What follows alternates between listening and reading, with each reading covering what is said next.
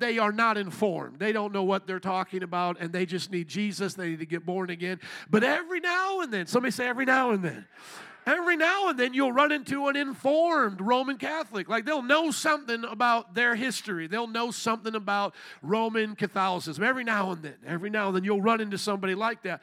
And one of the things that they love to bring up is they love to talk about the chain of apostolic tradition they talk about this chain, these links, you know, give you this idea that one link upon another to another goes back to the apostles. But you know what? When you look at their church, their church looks nothing like the book of Acts. How in the world do you say you have a chain link going all the way back to the apostolic faith, yet when I look at your church services, it is as frozen as it can be? It is as cold and as dry as it can be. And I know sometimes they try to get really spiritual and they'll say, oh, you know, but we have communion. You know, we, we have the relics and they'll, they'll point to the crying statue somewhere or the blood coming out of the hands or a bridge that has a watermark. Oh, we still have signs and wonders. And honestly, I pity them. I don't mean this sarcastically. I want to be very serious. I pity them because that is not the apostolic faith. The apostolic faith is not covered with dead men's bones. The apostolic faith is not a whitewashed tomb. The apostolic faith is alive, it's spiritual. God is moving in signs and wonders. I would rather, listen to me, I would rather get this wrong. I know I'm not, but I'm just saying, I would rather get this wrong and go to heaven and God go, hey, I wasn't into signs and wonders and miracles. I wasn't into that. But hey, nice try. Are you guys listening to me? Like, I would rather get to heaven and, and God say to me, like, hey, you know, I, I, I stopped doing all of that stuff, but hey, at least you tried. At least you believed the book that I gave you. But how many know we're not wrong? We're right in Jesus' name. I mean, when we look to the scriptures, we get an obvious understanding that our God is alive. Our God is moving. Our God is doing something. I mean, what book do you want to go to? I mean, any one of these books we go to, we see that our God is doing the miraculous. Our God is speaking to people. Our God is foretelling the future. Our God is splitting Red Seas. And yet, it is not like the other religions, these great miraculous stories and interactions with people and God is not shrouded in myth. You're supposed to read the book and actually think it's history.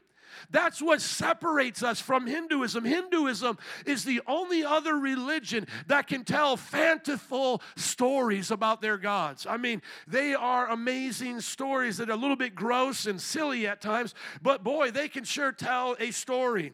I don't encourage you to read the Vedas or the most popular one, the Bhagavad Gita, about uh, Hare Krishna or Krishna, but their stories are similar to ours, and many people believe that these come after our stories and that they're actually copying us, even though Hinduism, in some ways, uh, is almost as old as Judaism, and it's not quite as old, but uh, they have a lot of miracles. And I remember one time talking to a person who was a Hare Krishna following Hinduism, and he said, Oh, you know, you guys have stories. You should read some of ours.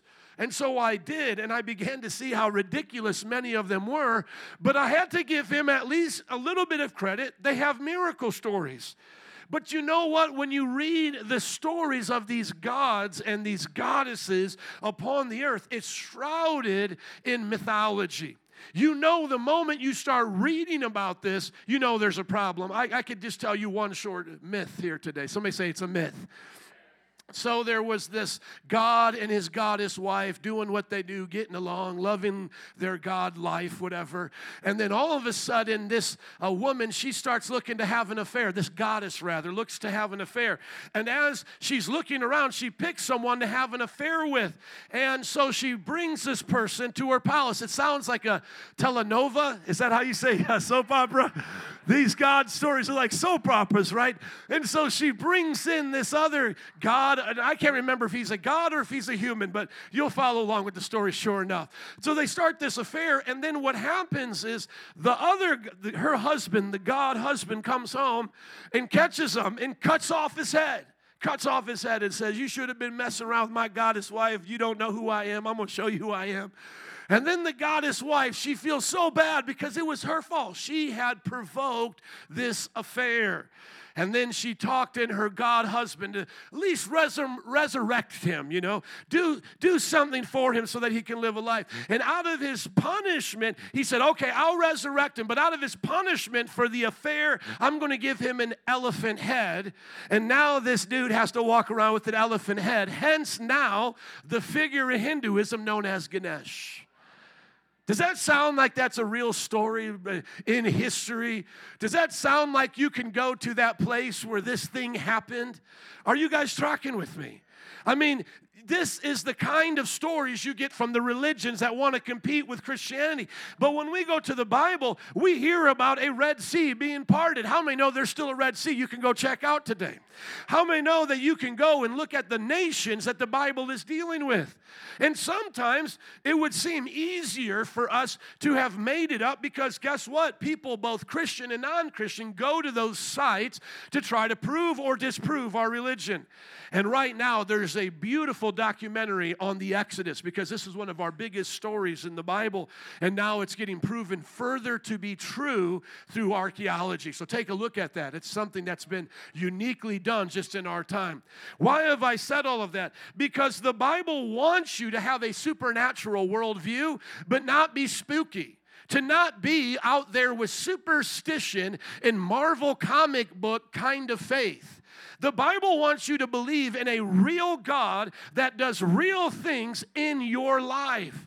And you're supposed to look at the testimonies of the Bible, the people's lives, and say, Lord, do it again. That's what you're supposed to do. You see, when you look at those Hindu scriptures, there's no way that we can do it again. You understand, we're not going over to somebody getting murdered and patching them up with an elephant today. But we can raise the dead like Jesus did. He said to raise the dead. We are to cleanse the lepers. And once again, even though I believe we're 100% right, and I'll show you that in the scripture. Even if we were wrong, what do you have to lose? I mean, because you're not going to be selling holy water, are you? You're not going to start selling conferences to your healing ministry, are you? Or selling tickets to your conference. So, what do you and I, with good hearts, good intentions, and a desire for God's glory, what do we have to lose for praying for the dead to raise? For the person in the wheelchair to come up out of the wheelchair? Even in our second service, when I was talking about this last week, there was someone in a walker. And I said, What do I have to lose to pray for that person to no longer be in a walker? If I do it with dignity and respect, what have I done? I've blessed them, have I not? At least they get to hear the prayer of someone who cares about them and wants to see them walk again. Is that a bad desire to want to see them walk again? without the assistance of a cane or walker? Of course not. These are godly good desires. And no matter what faith tradition you come from, everybody believes that in heaven it's done. How many believe when you go to heaven you don't need a walker? How many know the blind see in heaven? How many know the deaf hear in heaven? But how many know the very first part of the Lord's Prayer says, Thy kingdom come, thy will be done on earth as it is in heaven? That's supposed to be what we're praying for. And so I understand that we can get discouraged because I look at praying for miracles and operating the spiritual gifts. I often look at it as a, a baseball batting average. And those who are familiar with batting averages, the, the best you can get is a thousand. I don't know why they didn't use the 100% scale, but they use a thousand percent scale. So the best that you could be is a thousand. And if you're hitting three out of 10, you're going to be batting 300. Does everybody track with me on the batting average there? And the greatest batters of all time have been around three or 400. That means three out of four, uh, you know, three to four out of 10 pitches they can hit, get on base, etc. Now, I understand as Christians, we may be batting like that. Sometimes it may not feel like we see anybody get healed. Maybe one out of 10, we're only batting 100 maybe even less than that. But what I'm asking you is is it worth the one that does get healed to keep getting to the bat and swinging uh, to get there and do something for God? Is it worth it? Yes or no? And how do you think we improve our batting average through, uh, you know, uh, through the miracles? By faith. And how do you increase your faith? By doing the things of God. You hear the word and then you put it into practice. So are you and I going to get better at seeing people healed in our lives by not praying for them or by praying for them? Amen. So that's why, what do we have to lose? I love what John Wimber said, a key leader of the charismatic movement that empowered believers across the country to believe that they could be used in spiritual gifts, and his teachings are still being impact, impactful today in people like my life and others. He said, I spell faith R I S K. What does that spell? Risk. That's what faith really looks like, isn't it? It's a risk to break from the norm and to pray for somebody.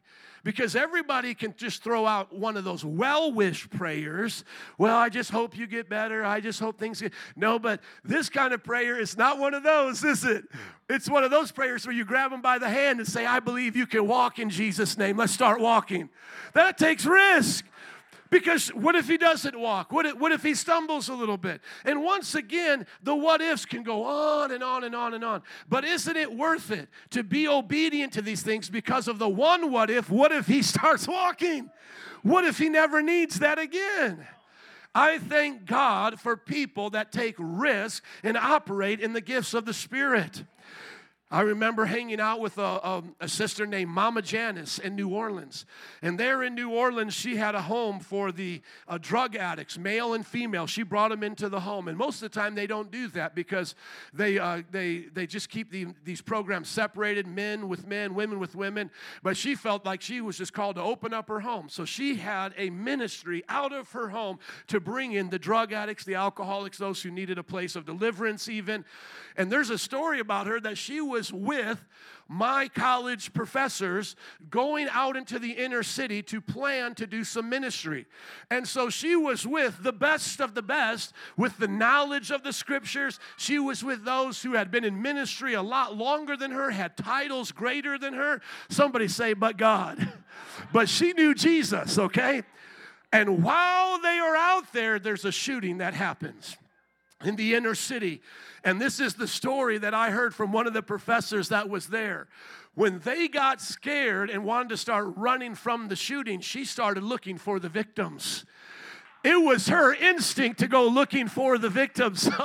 These professors are like, we need to get out of here. She's like, the shooting happened. Where are the victims? Are there any victims? And then when she saw one there laying, bleeding out, she ran over to him and began to pray. And to this day, when that story is told, these professors give her the honor and the credit by God's grace that she was the one that was most bold. She was the one that was most courageous. And what we know from that story is that young man did recover. You see, she had the risk understanding of faith. She wasn't there waiting to see, is this college professor going to do it? Is this college professor going to give me permission? She saw the need and she knew her God and she was willing to rush in and say, Hey, I may go home to meet Jesus today too, but at least I'll go home believing he can do things upon this earth. I don't understand other than, I don't understand other than deception why any Christian would deny what I'm about ready to read to you right now other than there being a devil trying to lie and deceive us. I don't know why any good Christian wouldn't understand this. So, just to make it fair, I always pick on the Catholics and the Baptists, you know, the non Pentecostals. And I went to Baptist cemeteries, and what do I call those really seminaries, you know? But, I, you know, I went there, and so often I would hear them talk about how this was not relevant, what we're going to read. And my question always to them is where is the expiration date? Where is the expiration date on the gifts of the Spirit? As a matter of fact, some of the things you see in the world's largest Baptist churches, the things that they do, are nowhere found in here. And that doesn't mean that there are things that they're doing, that, that doesn't mean those things are anti biblical. It just means they're not biblical in nature. For example, Sunday school. How many know the Baptists are famous for Sunday school? And then we thank God for them. First Hammond Baptist runs those buses, brings those children to church. How many know what I'm talking about when I say Sunday school? It's been a Baptist thing for a long time. I thank God for Sunday school. How many know you don't find Sunday school in the Bible? It's not here. You find teaching the word in the Bible, you find children learning the word, but you don't find an outline for how to have Sunday school. And yet, the Baptists, all throughout history, and I once again, I want to say this with all honor and integrity, have been known for their Sunday schools. That's what you're known for. You're known for your Sunday schools. They're also known for a whole lot of other good things, and I could give you a lot more examples in that. But what I say to them is this there is not an outline for Sunday school, but there's an outline for tongues and interpretation. There's an outline for prophecy. There's an outline for the miraculous power of God. How is it that you can go to the Bible and extract principles, which are good? Sunday school is an extraction and finding a principle to apply out of the scripture. How can you be so good at extracting principles, but you can't follow the one, two, three ABCs of the instruction manual? I mean, there are things that I have to extract out of the Bible, like we do as well. You know, there's worship in the Bible, but there's no there's no terminology for what a worship team is going to be. In the Old Testament, we know they had trumpets and, and horns and a lot of that, and lyres, and not a person, but the instrument. Are you tracking with me? But we don't know how to set it up and do it, especially in the New Testament. We extract that principle of praising and worshiping and every instrument unto God. But I can read clearly right here, not extracting a principle, but a step by step instruction of what I'm supposed to do with spiritual gifts. So, why is it we have choirs, but there's none in the Bible? You can extract it out of heaven with the angels. You get what I'm saying? How many know Baptists are famous for choirs? and they have choirs and choir directors, and they have all of this energy they put into the choir. They have choir productions and, and special times for the choir to sing. Yet, when is the one coming out laying hands on the sick? When is the one going to come out and prophesy? I just want us to go back to the Bible and follow what it says. I don't see an expiration date here, my friends. I believe all of us get to participate in this. This is the priesthood of the believer. This is what Acts chapter 2 is talking about in Joel chapter 2 that the Holy Spirit coming on sons and daughters, male and female, that you shall prophesy. Can I hear an amen? Amen. Go to 1 Corinthians chapter 12. How many want to be a part of the party? Amen. How many want to be spiritual? Amen. Use us, Lord. Use us, Lord. And I don't mean to put them down in any kind of way that's, that's to discourage them. I'm trying to encourage them. Go back to the manual. Let's read through here. And by the way, I have a sermon series, so I went verse by verse through 12, 13, and 14. You can see it, it's a spirit filled series. But, but tell me, is there anywhere here that there's an expiration date? And is there anywhere else in Scripture where this is no longer for us? Now, about the gifts of the Spirit, brothers and sisters, I do not want you to be what? And what is most of the church world today about spiritual gifts? Uninformed the very thing he tells us is these gifts of the Spirit, I don't want you to be ignorant. I don't want you to be ignorant. Are you listening? I don't want you to be uninformed. I'm sorry, a little bit of the South came out there. I sometimes can't help myself. I would just wonder if a visitor came in and said, What is this white boy talking like that for? They don't know my story, you know what I'm saying? But you just gotta love me for who I am, amen. But don't be ignorant. You listening to me? Get informed. How are you gonna come to this thing uninformed? How are you going to come to this thing ignorant, as the King James says? The Bible says that this is what he wants us to know about. Like I said, nothing wrong with choirs, nothing wrong with Sunday school, but about this, don't be uninformed you know that when you were pagans, somehow or other you were influenced and led astray by mute idols. You see, I believe that one of the reasons why we don't see this in the in the American culture, Western culture as they call it, as we do overseas or in other cultures, is because we are now a part of a scientific revolution that has changed our understanding about supernatural things. And so instead of people understanding that there's a dark realm, an evil realm, realm and a, a realm of light, you know, how these worlds uh, operated in the different uh, pagan religions, we now don't believe there's any light. There's no darkness. Everything is as led unto you as you want to do it. But these people, coming out of Roman paganism, they knew that there was power in the dark forces. How many know there's power in the evil world? That there's an evil world that has dark forces and powers. And so they understood that. They did ceremonies for that sake. And I think it's, as C.S. Lewis said, it's not like America and Western culture has gotten away from the truth and the realities of these things. They are just now denying these things. And if you remember, like the old saying, the, the devil's biggest lie is that he doesn't exist, that's what's really happening with them. And it's not that uh, mankind has quenched his thirst for spirituality, he's just uh, aimed it towards other things. If you remember, we talked about that. Now they're worshiping just the creation and they're just worshiping themselves. They've exchanged understanding a spiritual world, a higher power, for this world and the temporary benefits that it brings. How many have seen that? But they're still searching after something.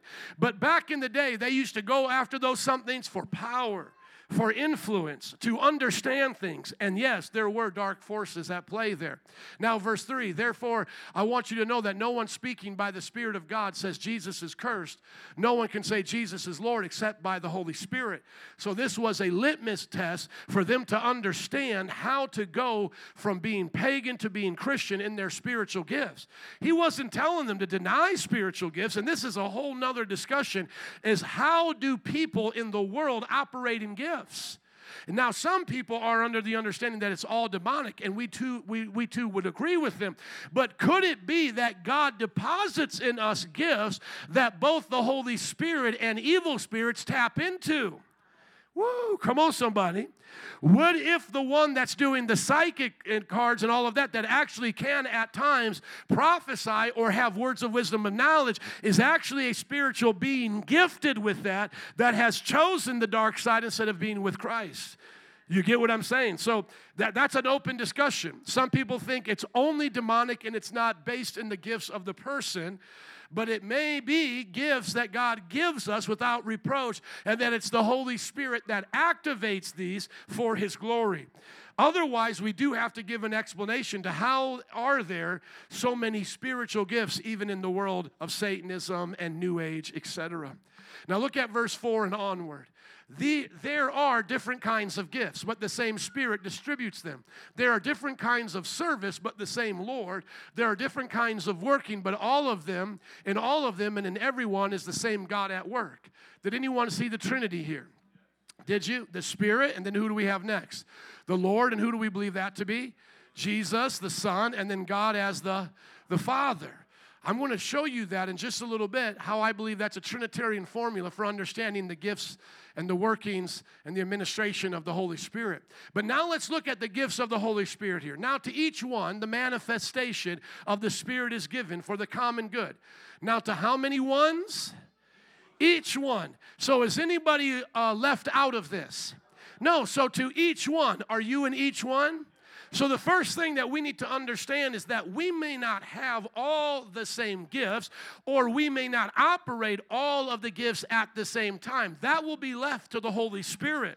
But each one of us has access to the Holy Spirit, and the Holy Spirit can use us in any of these gifts at any time. How many believe that? So, to each one, so if you are in each one here, you have the opportunity to see the Holy Spirit manifest a gift through you for the common good. Here they come. There's going to be nine of them. To one, there is given through the Spirit a message of wisdom. To another, the message of knowledge by the means of the same Spirit. To another, faith by the same Spirit. To another, gifts of healing by the one Spirit. To another, miraculous powers. To another, prophecy. To another, distinguishing between spirits. To another, speaking in different time, kinds of tongues. And still to another, the interpretation of tongues. All of these are the work of one and the same Spirit, and He distributes them to how many ones? Each each one just as He determines. Now, every now and then I'll meet one of my friends that's, you know, Baptist, and they'll say, Pastor, I can go here with you. I agree with this, but I don't believe everybody gets a spiritual gift. And I go, Why is it everybody that doesn't have a spiritual gift thinks you're not supposed to have a spiritual gift? Why is it everybody in the Pentecostal church who has a gift believes everybody's supposed to have a gift? Do you think that's a coincidence?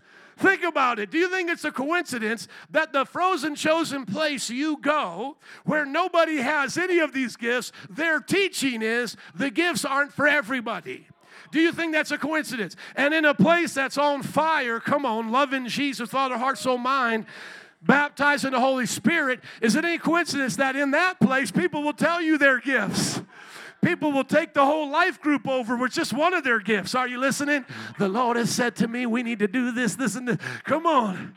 But once again, I would rather have wildfire than no fire. Sometimes people come to our churches, you know, churches like this, and they complain, you know, Sister so so always got a word. Well, why you jelly? Why don't you get a word? I, I would rather a sister so and so say a word other than us just standing here looking at each other. If Sister so and so is always the one with the word, why don't you get a word? Come on, somebody. I mean, this is the silliness of the complaints of the 21st century. Oh, Sister so and so always has the word. Why don't? Why doesn't she just stop? No, why don't you just start? We don't. we'll listen to Sister so and so every week if we have to.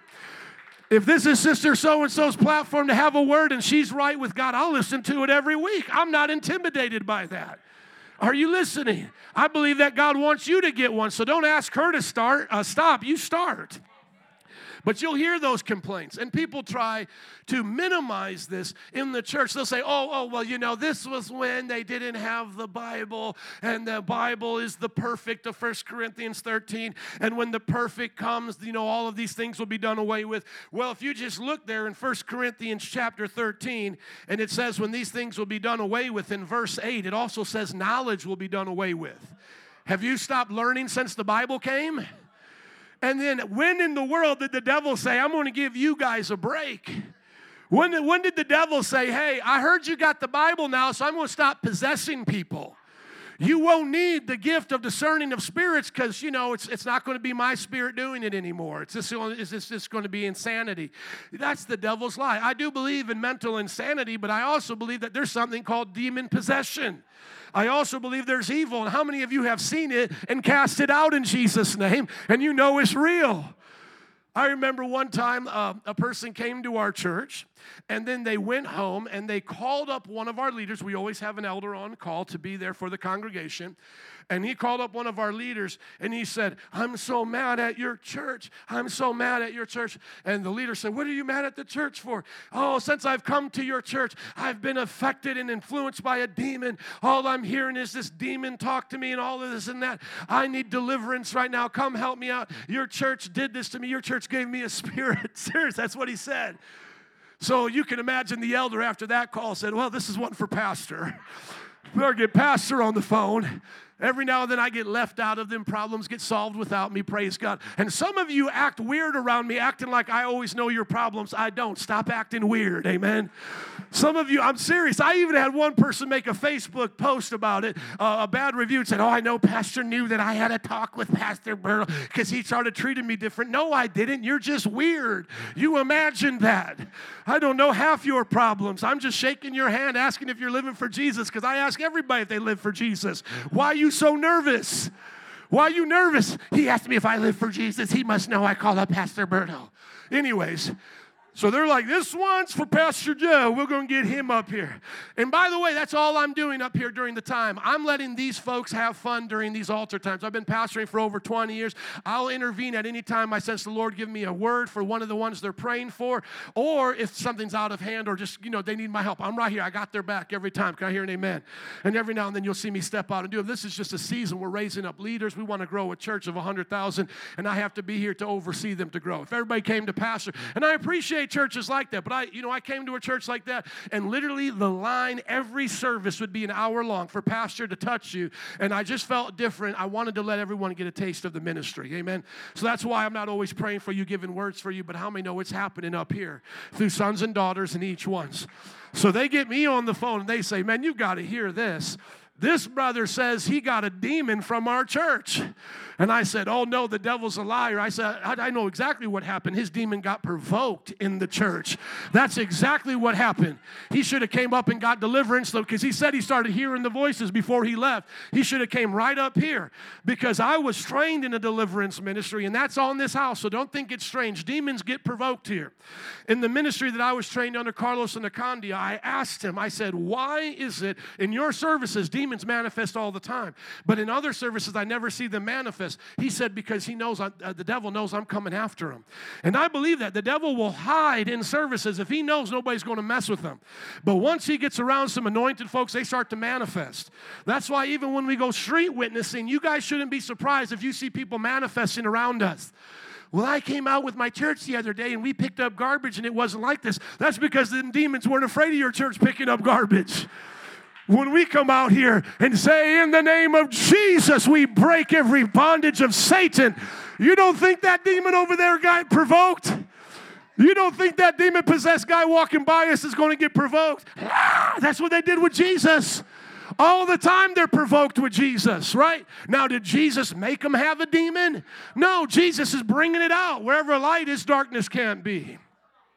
My wife was new to this, so she wasn't, she wasn't ready for what was about, about ready to happen there. She grew up in a good, safe Pentecostal church where it only happened in the back room every now and then.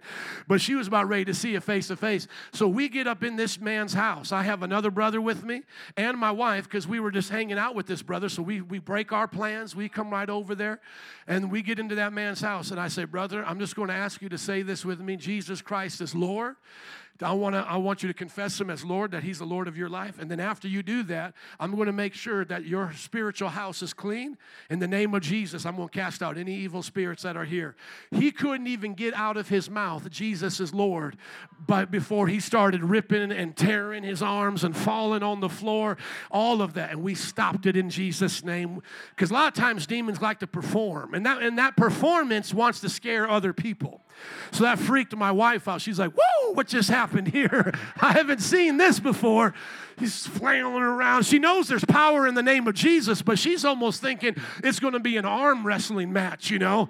You got Jesus on one side, the devil on the other. Oh, it's close. It's close, friends. Oh, the devil got Jesus in a headlock. Oh, Jesus just turned it around. He's got him in a rear naked chokehold, folks. It's going to be right down to the wire. 30 seconds left in the fight. Who's going to win? Who's going to win? Hold on. I think it's Jesus. Jesus threw a right hook. You know, what in the world? No, we said, Satan, stop it in Jesus' name.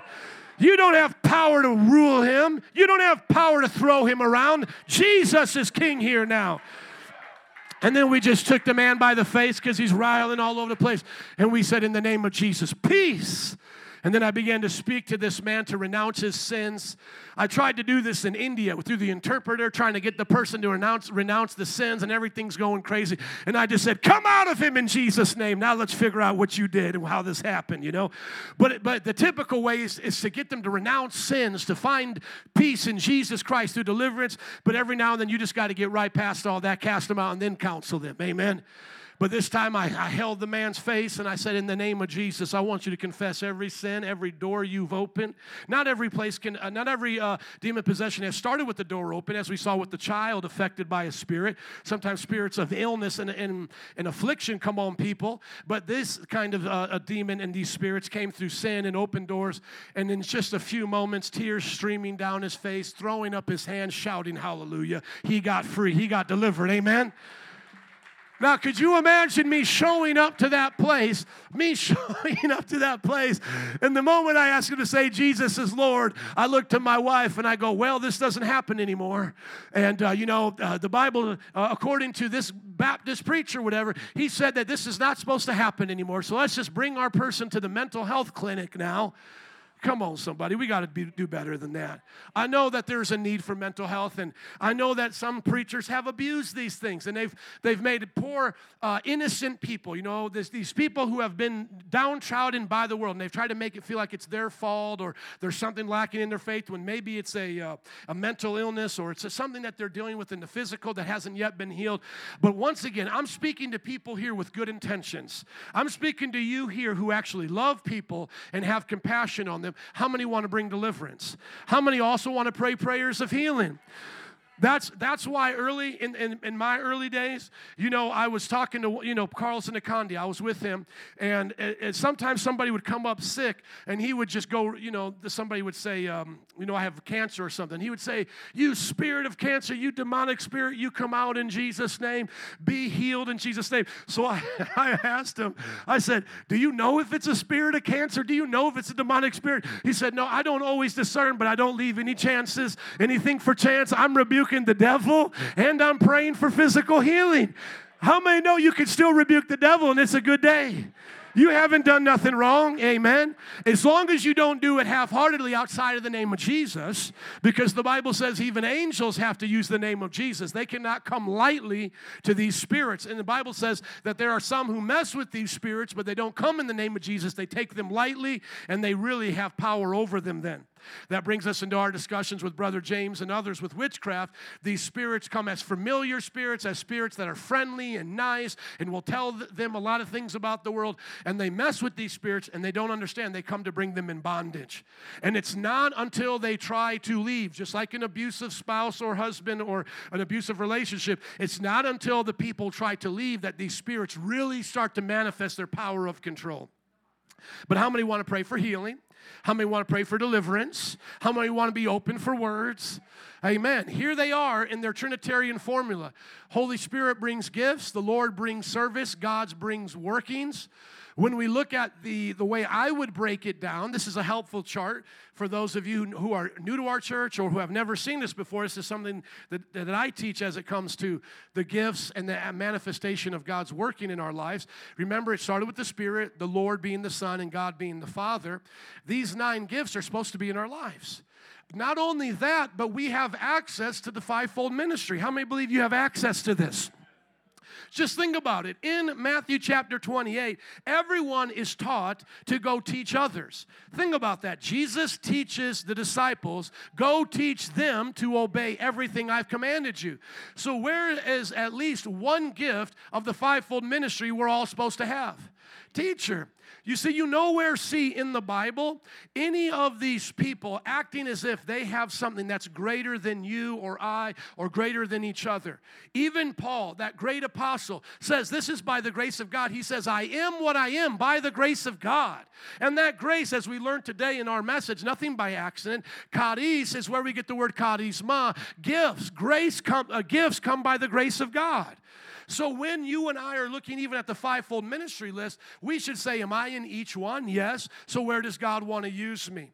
God, at least, I believe, wants to use every believer in the evangelist, pastor, and teacher role. But I also believe every believer can at different times be uh, given the gift of a prophet or an apostle, especially those who want to plant churches or be used by God to help guide a church. Now, in Romans chapter 12, it looks, uh, we see a broader view. We see a broader view of the church. There's gifts of service, encouragement, giving, leading, mercy. And then in 1 Corinthians 12, not repeating any of this list, adds two more that are unique, and I put them in this list now as well. So, help and guidance. So, in other words, in Romans, he lifts off these five, and then in a summary of the spiritual gifts, he lifts off help and guidance, which he had not included in this list. So, I put it here with the service gifts, uh, rather, the working gifts. And if you look at it, once again, remember we just read this in context. He says there's different gifts, but the same Spirit, different kinds of service, but the same Lord, different kinds of workings, but the same God. How many remember reading that? Does everybody remember reading that? Can I just show that to you again? It's right here. Everybody say it's right there. Amen. So don't think I'm making it up. So that's how I see it. Now, once again, and I say this with a little bit of a chuckle, why is it when people give spiritual gifts in most churches, this is all they're trying to figure out what you're going to do? Well, you're going to serve, you're going to be in the parking lot ministry. You're going to be an encourager. You're going to help with the, the ushering. You're going to be a part of the financial ministry, giving. You're going to be one of our Christmas volunteers to help raise money for the Christmas kids. Leading. You're going to lead a life groups. How many have ever seen these kinds of gift tests or at least heard about them? Why is, it, why is it they all about this side right here? What about the apostle test? What about the prophet test? I don't believe in these tests, by the way, but I'm just saying if you given out find your gift test, Find out where you can help in the church. You know, it would just be funny if somebody would go to one of those kind of seeker sensitive churches and see one of these gives tests and say, Where's the one where I cast out devils? Where's the one where I speak in tongues and give uh, the interpretation of tongues? Oh, we don't do that here. Well, let me just show it to you. Go to 1 Corinthians chapter 12, verse 28. Do, do you not know, my brother and sister, that the same place you hear about those other gifts, you hear about the, the spiritual gifts, the mighty gifts, as they may term them, the signs and wonders gift. They're in the same exact context of the other gifts. It would almost seem that God is teaching us that they're all supposed to be in our lives. It would almost seem, without deception or someone teaching you falsely, that we are supposed to see this in our church. Look at verse 28 of 1 Corinthians chapter 12. And God has placed in the church, first of all, apostles, second, prophets, third, teachers, then miracles. What about pastors? That's why I always say to my friends miracles come before you, pastor. You know, because that's what they say. Well, I'm a pastor. I'm called to be a pastor. That's the gift God has given me. Well, if we're going here according to first, second, third, and fourth, you're not even listed here the person doing miracles is ahead of you and they're listed. So make sure you have an apostle at your church, not a bishop, not a man who dresses up like mother and we call father. Make sure you have an apostle. Make sure you have a prophet. Make sure you have a teacher. And then you better make sure you got someone doing miracles and praying for healing. Are you listening? I mean, I just get happy when I preach like this. I want to send this to all my friends. Amen. I want to just send this message to them because it's so obvious to me. Going back to those early discussions, oh, we are the apostolic faith, seeing the traditions go back to the fathers of our faith. Man, where's your apostle then? Where's your prophet? When I come to your church, where's the one who works miracles? And then they make fun of us. I'm telling you, even the Baptists, well, we're pastors here. We're all pastors. The ones in charge are pastors, and we don't believe in women pastors. That's a whole nother thing, you know. But they put this pastor, John MacArthur, up there to tell you how spiritual gifts don't exist anymore. Pastor, you're not even listed here. Your gift is not even listed here. So before we hear from you, we should see the one doing miracles. Oh, come on. Does anybody else want to get excited about this? Oh man, that's that's what is that not what we're doing in our worship time? When someone comes up here and is transitioning, what are they supposed to be? The one working in miracles and healing. That's where we make that time in our service. I've, I've, by God's grace, have trained each one of these pastor leaders to do these other things because if they're not doing those other things, they're not making it to the list. I mean, we give Tina permission. In our meetings, we say, Tina, hear from Jesus and let's see some miracles. Let's see some healings. Go out on a limb, R I S K. Let's see some faith. Right? And don't you sense God moving during that time? Because what you're seeing is someone working in miracles, working in gifts. And we believe that's why when we do the altar work here, elders and deacons have the accessibility to these gifts. So he listed look, there's apostles, there's prophets, there's teachers, and maybe they'll say, Well, I'm a teacher, I'm not a pastor. Okay, well, then at least you better get your miracle worker right there, then. Amen? If they want to try to slip in and say they're teacher, but they don't call themselves teachers, do they? They go by that title, pastor. They love that title, and yet they, they don't give any honor to the next ones that come. And, and once again, we, we learned about this before in one of the services. I'm so lost in how many messages I've been preaching, what service I've been preaching. But were you in one of the services where I was talking about calling a man father? Father. Has anybody heard that one here? Okay, some of you heard it. Well, they say, well, well, you know, we're not supposed to call a man father, but then they want to be called pastor, right? Well, they get that here from the ministry gifts. Okay, well, if you're going to call somebody teacher, you better call somebody miracle worker. You, get the point how silly this becomes? Because they think they're so sanctified. We don't call nobody miracle work. We don't call anybody teach, uh, you know, worker of healings here. That's all back then. No, you're supposed to, if you're going to still be calling somebody a teacher, you better still be calling somebody an apostle, calling somebody a prophet. Say, this is the one who works miracles. But then you know there's a flip side. Somebody say there's a spooky side. Then you meet somebody with their business card that has every single possible title and gift listed there apostle, prophet, teacher, miracle worker, healer, guidance counselor, PhD, reverend, bishop. You get what I'm saying? And then you're just like, oh, dear Lord, is there any humility left in you, sir? Have you lost every gift? Is your goal to lose every gift you see on this earth before you get to heaven? Because you know the Bible says, "Don't let your left hand know what your right hand's doing." And so, I mean, are you are you purposely trying to empty heaven of all of your rewards because you want them here on earth? Help us, God. But watch this. Just, just watch how it goes. There's gifts of healing. And notice, no gender requirement here because they always want to bring up gender requirements in Ephesians and Corinthians when he's dealing with unruly women. I get it. But where is the gender requirement here? And he says, of helping. Because don't we believe women can help? Well, if women can help, women can have gifts of miracles, right? Of guidance. Can't women be counselors? Well, they can also be apostles. And we do see them in the scripture as, as apostles. And of different kinds of tongues. Now, this is what sometimes people get confused as, and so I'll just explain it simply. Are all apostles, are all prophets, are all teachers, do all work miracles, do all have the gifts of healing, do all speak in tongues, do all interpret, now eagerly desire the greater gifts. Now, I want everybody to get this right here. If your interpretation of, of this question, these questions that are being asked, do all do this, do all do this, do all this, if your interpretation is no one can uh, have all of the access to these, or only a certain few will do a certain few of these things, if that's your interpretation, then why in the world does it say eagerly desire gifts? Is everybody tracking with me? The, the interpretation of these questions cannot be, well, now just wait for one gift to come hit you on the head and then you'll know you have it. It cannot be that because it literally says for you to do something, and that's eagerly desire gifts. How many see that's also there? And they'll say, yes, it's about love, but if you keep going, it says eagerly desire, uh, follow love and eagerly desire gifts of the Spirit, especially to what? Prophesy. Now listen, if you interpret this as we're not going to prophesy or you're not going to have the chance to prophesy, then what are you supposed to, why are you supposed to eagerly desire prophecy then? So, how do I see this uh, list of questions? Are all this or all that? Not all at the same time.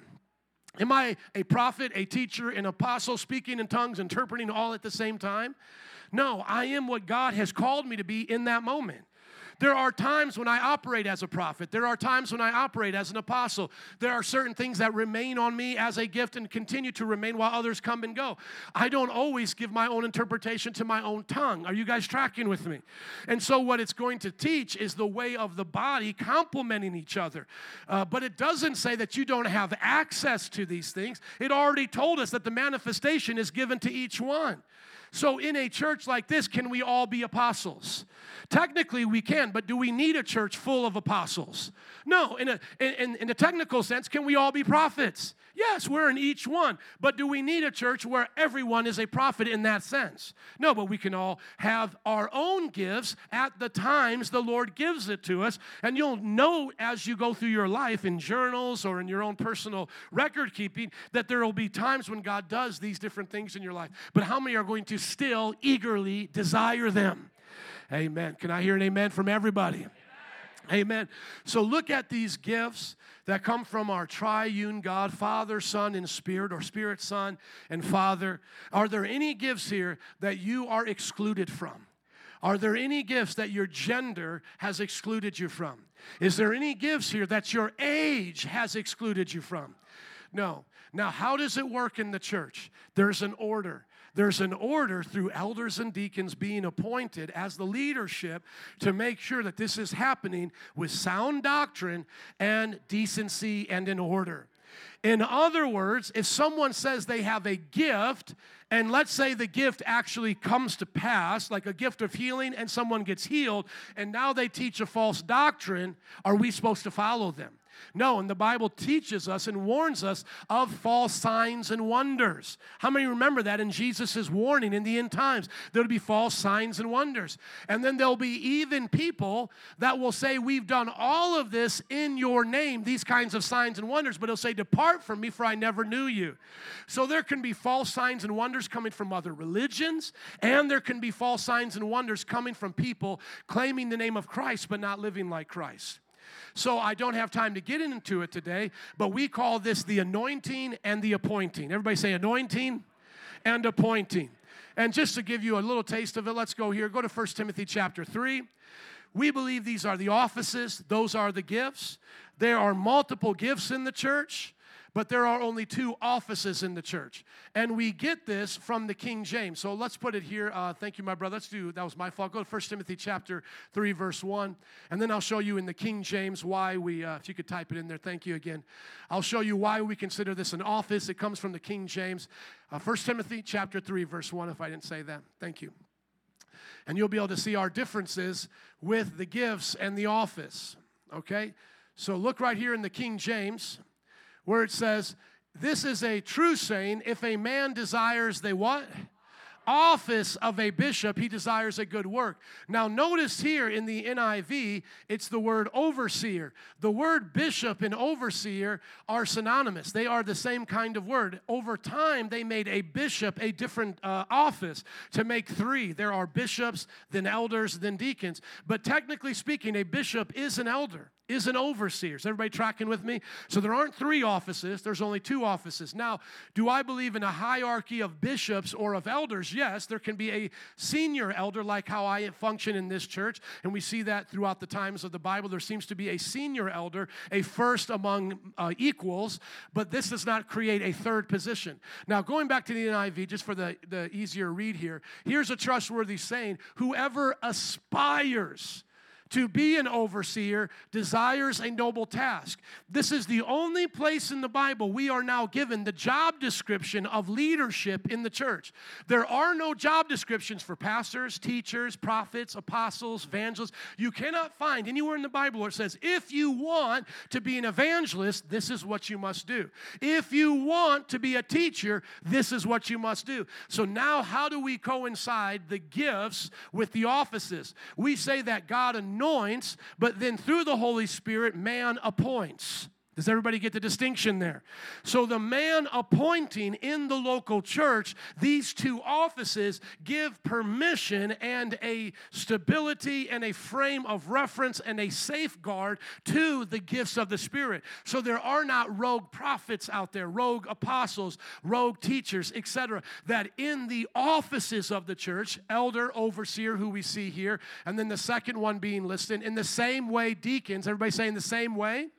So, this phrase right here, in the same way, gives us this statement applying to them. So, in the same way, whoever aspires to be in the office of a deacon, because it literally just said in the same way, he's not repeating himself. And then he says, in the same way, the women. Everybody say the women. So, at the early church, women were already being allowed to be deacons and have authority like Phoebe, and they were also starting to be elders just among themselves, as we see this here when he says, teach the older women women to teach the younger women. That same word there is elder, if I can find it here. Um, just somebody look it up for me, brother. T- which one? Verse 20? Oh, thank you. Let's see. But the elders? No, that's not for the women. Just someone look up uh, older women teaching young women. But thank you. That is the word elder right there. Titus? Yeah, that's the one I always get confused with. Titus what? Titus chapter 1 or chapter 2? I think it's chapter 2. Go to Titus chapter 2 and I have a whole discussion that I do with women in the ministry, but there was a progression of women in the ministry, just like there was with slaves being free from masters. So he tells them in the context through incrementalism follow your, your master, and the masters be good masters. He doesn't dissolve the slave master relationship, but he's making incremental steps. And when he can dissolve it, he does, like with Philemon. And the same thing is with women in leadership. Jesus chose them to be the first preachers of the resurrection. I may believe that. And then he says they can be deacons. And deacon, you guys have to understand this deacon in the early church was the highest position these apostles would give outside of elder. And they had quite a bit of authority. And I believe Phoebe being the deacon over Rome as she is sent there, she is commended by Paul, is a powerful statement. Now, listen here where it says to the older women, if you look here, presbyteros. If you can't read Greek, this is what it is presbyteros. Everybody see this Greek word right here? That is the same exact word that we see applied when we hear about the elders right here. Let's see if we can click on this. Oh, let's see here. There it is. Everybody see the same Greek word? Does it look the same to you? Did this Greek words just have different endings? And so women began to have authority over each other. And then eventually we believe that they began to plant churches, as I've showed you in Second John. Let me just encourage women in ministry. Can I encourage women in ministry? Put in Second John chapter 1, because we don't see any gender distinction in these gifts. Sometimes there are gender distinctions in offices, and the same thing would be true if we're going to the Middle East and it's going to hinder women, it's going to hinder the church growing. We would say here in this context, we may not ordain women elders because that may be a hindrance to them. Does everybody get that? The same may be true if I'm in North Korea. I'm not going to say to everybody, let's start a revolution and kill the dictator. I may say, still obey the military. Does everybody get that as well? So there's incrementalism happening there. But here is uh, John writing the, uh, an epistle, he says, the, le- the elder to the lady chosen by God and her children. And these are the spiritual children that are walking in the truth. And what people have tried to do to get away from this is they've tried to say, well, that's just symbology for the church. There's a female uh, symbology there. It's the church he's writing to, not actually a woman. If that was a man, nobody would argue with it. But since it's a woman, now we got to find the symbology. The, symb- the symbology. I'm just going to go with that. The symbolic meaning. Go to Romans chapter 16. But these are the kinds of things that, are, that we see that are without argument. In Romans chapter 16, we see that Andronicus and Junia, husband and wife, fellow Jews who have been in prison with me, are outstanding among who? the apostles, and they were in Christ before I was. And so some people have tried to say, well, uh, Junia is really a man, Junius. They tried to change it. That's wrong. That's been proven false. It's a woman's name, it's a husband and wife team. And then others have tried to say, well, outstanding among the apostles this just means that the apostles like them. No, John Chrysostom, a church father, said, no, they themselves were apostles. Can I hear an amen to that? Would you come forward with me, uh, Vinny, as we get ready to close out? How many want to be spiritual? Be used in the gifts of the Spirit. Here's some uh, descriptions of these gifts as I encourage you to be used in them. How many are happy today? A pastor wants you to be used in the gifts of Spirit? Male and female, young and old. Hallelujah. How many are glad I'm not the only one laying hands on people today? You see, this is a church that empowers you. And once again, if we did it wrong, let's just say we did it wrong and the Baptists were right or somebody was right. Don't you think Jesus would say, at least you tried? I mean, at least you tried to give women something to do in the church other than just have their little Bible studies and ask each other, how do you feel about this? That's why sometimes I, I don't understand because I know that there's some liberalism going on with women becoming preachers, and people get upset about that, and they think women are just going to talk about their feelings. But I want to encourage any of those pastors who think that way talk to the women of God in here. They're not having feeling based Bible studies. Amen. They're, they're not, ha- they're not having emotionally based Bible studies. I've even said that to my wife, man. You listen to a lot of these famous preachers, man, they just come up and story tell the whole time. You listen to Lauren, you listen to my wife, you listen to some of these female preachers, it's word upon word upon word. Amen. You follow out these women preachers as they're doing evangelism, man. They're speaking the word to men to see them be born again and saved. Praise God. Here they are in closing the gift of the message of wisdom, to have a message about the future. Oftentimes, we see the message of wisdom, the message of knowledge, and prophecy all brought together in one foul swoop. Uh, not foul swoop, but one, one whole swoop, rather. We see that they're all brought together in the vocalization of what God is doing and just to summarize it real quick, tongues and interpretation of tongues usually comes with a meaning. It's not like there's a tongue and then there's an interpretation and then it's just something non supernatural. God's not going to do it that way. How many understand that? There's the tongue and then there's the interpretation of tongues. There's a $9.99 deal at the buffet today, just letting everyone know. How many know that's not how it, the gift works? Or a tongue interpretation of tongues. Just want to let everybody know the weather's going to be 77, somewhat cloudy today. No, what, what does a tongue and interpretation come out to be? A word of wisdom, a word of knowledge, a prophecy, right? And when someone generally is prophesying, it's for their encouragement, as we'll see in just a moment. When they're prophesying, it's a word of encouragement, but it's normally attached to word of wisdom or word of knowledge. So just kind of think about that as I go through the rest of the gifts here. And I wish I had more time. There's ways of breaking these down, but I just want to share them to you quickly. So a message of wisdom would be about the future. This is foretelling. This is the New Testament gift of foretelling.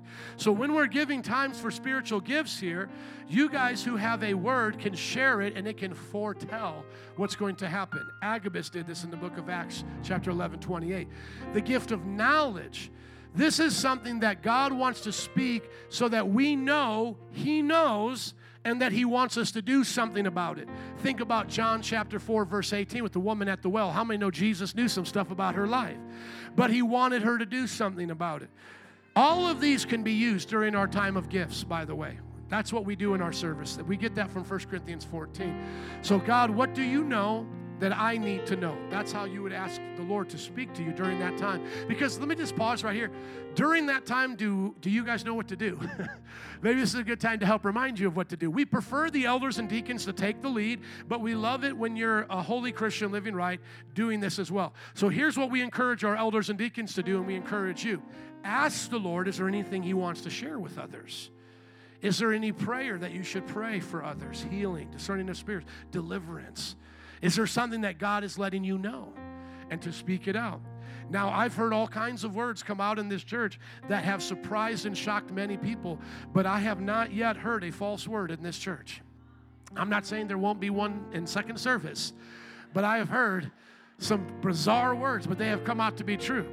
One of them that was the most bizarre was about me there was a young lady, and I always tell this story just to give people encouragement because I'm not against it either. If you're wrong, we'll let you know you're wrong. It will look weird and you might be a little embarrassed, but we'll tell you you're wrong. But there was a young lady in our church that during that time of the spiritual gifts started shouting out, Joe, don't go. Joe, don't go. And she just kept going on and on like three to four to five, six, seven times, Joe, don't go. You you almost felt like like something had just got locked in her brain and she needed to tell everybody, Joe, don't go. Well, as bizarre as that sounded to everybody else, guess what I was contemplating? to go. I was contemplating leaving the church. I was contemplating going to seminary outside of Chicago and handing the church over to someone else. Now, I believe in most of those times when God gives words about people publicly, He's already dealt with it privately, but they're still wrestling with it or maybe being a little bit stubborn, and God needs to humble them and encourage them a little bit. So I had already heard from the Lord, my wife, and spiritual mentors. It wasn't for me to go, but God just wanted to make sure that I understood. But how many know that would be bizarre at first to hear, Joe, don't go? Oh, excuse me, there was one false word. Thank you, Holy Spirit, for reminding me. Someone prophesied that Trump would be president, and then they had to repent for that. So be, be careful to not get carried away in your emotions. Well, he's still president. He's still president. Let's not make up stuff now, okay? Okay, but there was somebody that prophesied that, and they repented for that. So, message of wisdom, message of knowledge, gift of faith. This can happen in the natural world where you're going to do something like walk on water, split a Red Sea, see something miraculous, or it could also happen in your dreams and visions to have faith to take on things in life that no one else can see. Faith. Somebody say faith. Thank you. Gifts of healing, notice plural, multiple gifts coming to heal, to restore mind, body, and soul. We see that in the Bible. Miraculous power, something that is unique to the power of God where everybody stands back and goes, Man, God did something in that place. Shaking of a building in the Bible, cloud of uh, cloud by day, fire by night. Wow, isn't that amazing? How many like to see that? I want to see more miraculous power. I want to see something happen here, like a flame come over the building. Amen gift of prophecy, encouraging one another with the words of God. And I grew up in a time where prophecy had to come with King James language, thus saith the Lord. Do you know why that was? See, sometimes people, you know, they tease, and I tease sometimes, but also people don't understand the reason. Why do you think at that time, let's say 20 years ago onward uh, in the past, why is it you think that the people prophesying spoke in King James language? Because that was the Bible they were reading. That's how they spoke. So when they wanted to honor God and speak, they spoke in King James. How many know there's still a beauty to King James? How many know in our teasing of the these and thous, we should also honor what God did through that English language? Amen. Make sure that you don't become, and I'll just pause right here, make sure you don't become a mocker And I am very leery of this. Rev Kev is one of them, and, and uh, John Crist, so the, so the white Anglo and then the African American, both at times, hear me on this. I'm not saying not to listen to them. Well, John Crist had some nasty things in his life, so he needed to repent. So maybe don't listen to him now. I don't know if he's been restored. But both this uh, Anglo and African American, both, I think, at different times, online, YouTube, memes, whatever you want to call it, came close to mocking the Holy Spirit. Don't do that. Even in what we would consider the black church and different things about catching the Holy Ghost and things like that, I don't take that lightly. I enjoy uh, giving examples of that so that we can all understand, you know. But if I ever cross the line of mocking, please talk to me as well because it's not my heart to mock those things. I'm thankful for people who caught the Holy Ghost. I'm thankful for people who speak in tongues. Maybe they don't understand order yet, but it's probably because the pastor in church hasn't set the order from the elders and deacons. And I don't want to leave out my Hispanic friends either. I know many of you coming from traditional Pentecostal churches, you know, it's easy to tease the three hour service services. is going to catch the Holy Ghost, and then she's going to dance across here, and then the flag ministry and an inspirational dance. And I get it, right? Well, all of our cultures have things we can laugh about, but be very careful that you're not mocking the Holy Spirit. Amen? The distinguishing between spirits, knowing what spirit is in a person. First of all, is it their spirit or an evil spirit? And then after we're dealing with evil spirits, what kind of evil spirit? Tongues and interpretation of tongues. I explain here the four reasons in our notes why I believe the tongues and interpretation of tongues is different than your prayer language.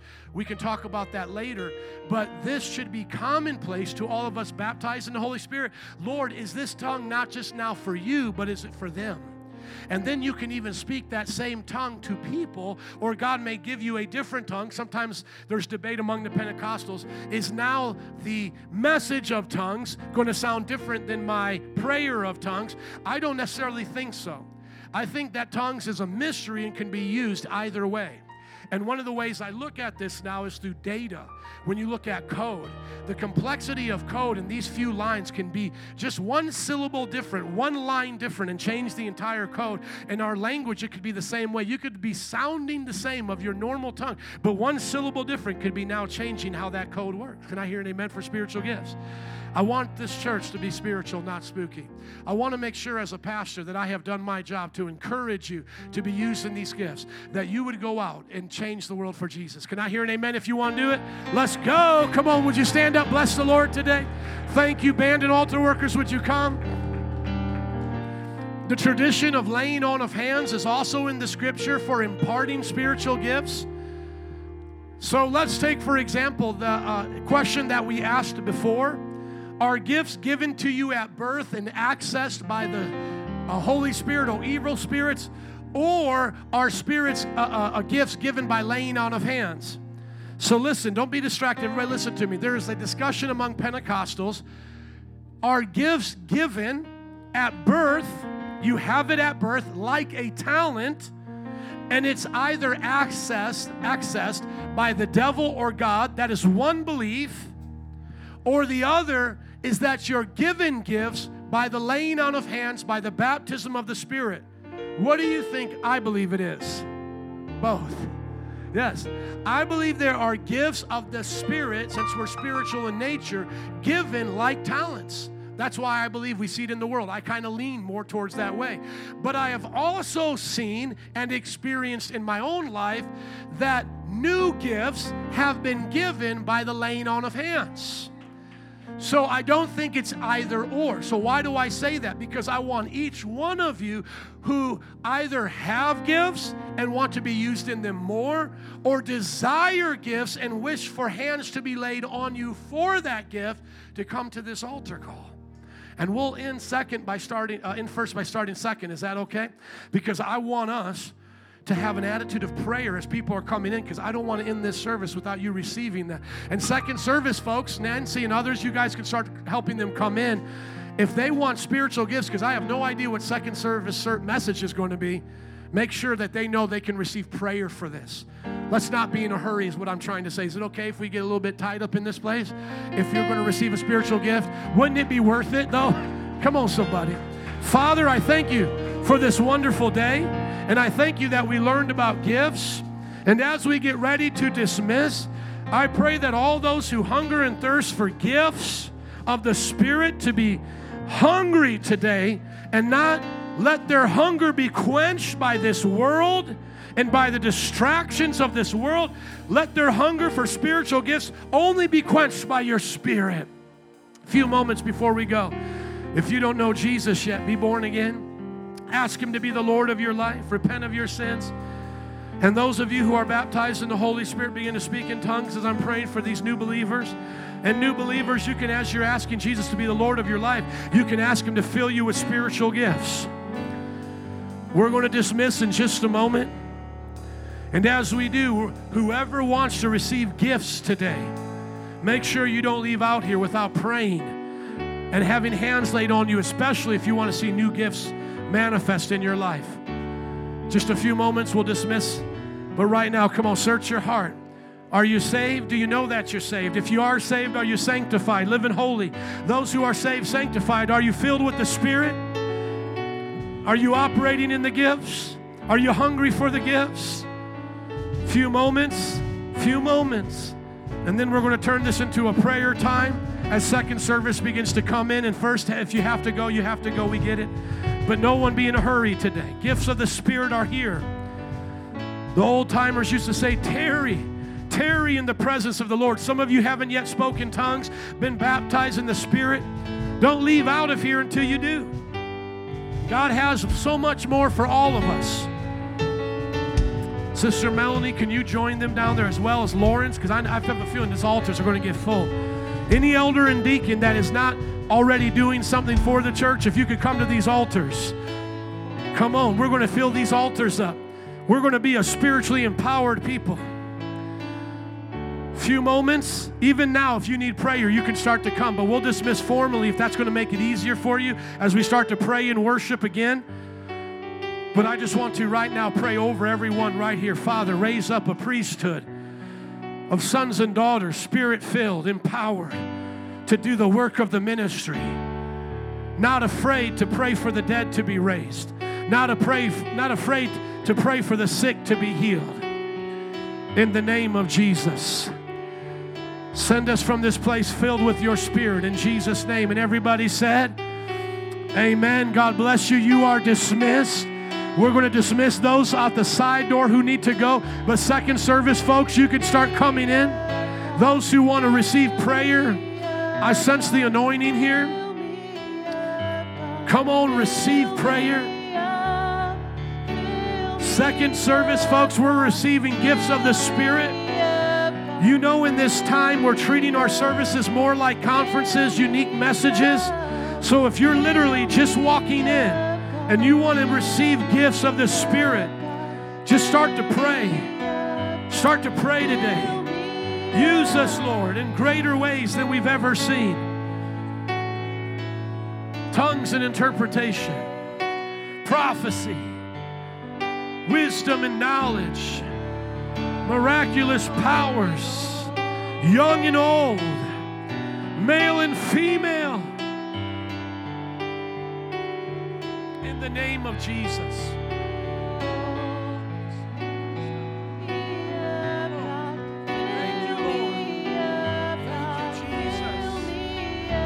thank you, Jesus. Thank you, Jesus. Hallelujah. I pray for these young children right now to be filled with the Holy Spirit. Fill her. Spiritual gifts be released.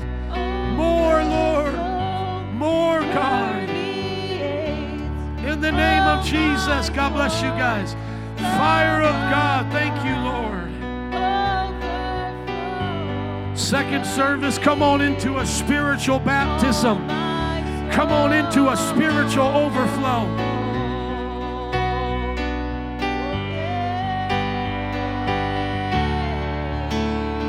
Yes, Lord. Yes, Lord. Do it. We believe. How many want to see the gifts of healing come through their hands? Raise up your hands with me and say, God, anoint these hands to heal. I pray for a healing ministry to come forth in this generation like we've never seen before, even greater than the times of Jack Coe, A.A. Allen, John G. Lake, Oral Roberts. I pray for healing gifts to come forth greater than we've ever seen with Aimee Semple McPherson. Thank you, Jesus. Kathryn Kuhlman. Oh Lord, may it not die out in our generation. We repent for the kookiness and the weirdness of healing ministries. But we pray for the genuine. We pray for the genuine healing ministry of the Spirit. Sent your word and it healed diseases. By your stripes, we are healed. I rebuke COVID, the Delta variant. I pray for the healing ministers of the church to see this disease, this illness cast out in Jesus' name. How many want to prophesy? How many want to prophesy? Words of wisdom and knowledge, tongues being interpreted. God, raise up those of us to prophesy here. Raise us up to speak your words, to tap into heaven, to be overflowing with your inspiration. Inspire us, oh God. Not to write scripture, but to enumerate the scripture, to, to explain the scripture. Oh God, to apply the scripture. In the name of Jesus. In the name of Jesus, baptize us fresh and anew. Fill us, fill us, fill us. Second service, folks, we're just praying for the Holy Spirit to move and do great things. We want to see the outpouring on this generation. We don't want to see it stop. We, in the first service, we spoke about spiritual gifts coming on male and female, old and young. And if you want to be used in spiritual gifts, just raise up your hands. Ask the Lord to fill you. If you're not already baptized in the Spirit, speaking in other tongues, ask Him to do it. And if you are, begin to ask for the other gifts. Thank you, Lord. We're believing for more. You don't want to leave a church here powerless. You don't want a church to be here powerless. There are spiritual forces against us, oh God, and we need your Holy Spirit to give us power. Empower our children, empower our young people, empower our men and our women. More than enough. There's more than enough for all of us today. There's more than enough for all of us to be filled. Thank you, Lord. A few moments right now before we get into second service. This is not church as usual. This is not church as usual. We're believing God for the gifts.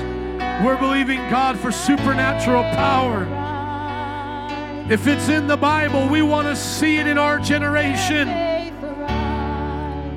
We want to see it in our generation. Signs and wonders, miracles. Hallelujah. Anyone else want prayer for the gifts of the Spirit? It doesn't matter if you're in second service, a visitor, or just walked in. Come on up, we'll pray for you. Are you hungry? The Bible says He won't give a snake if you ask for bread.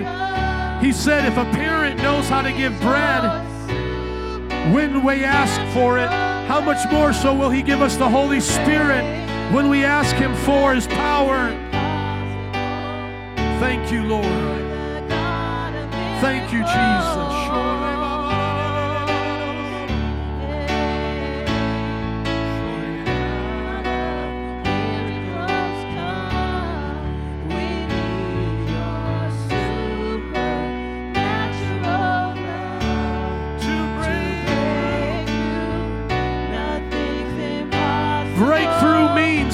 comes through whatever's holding him back.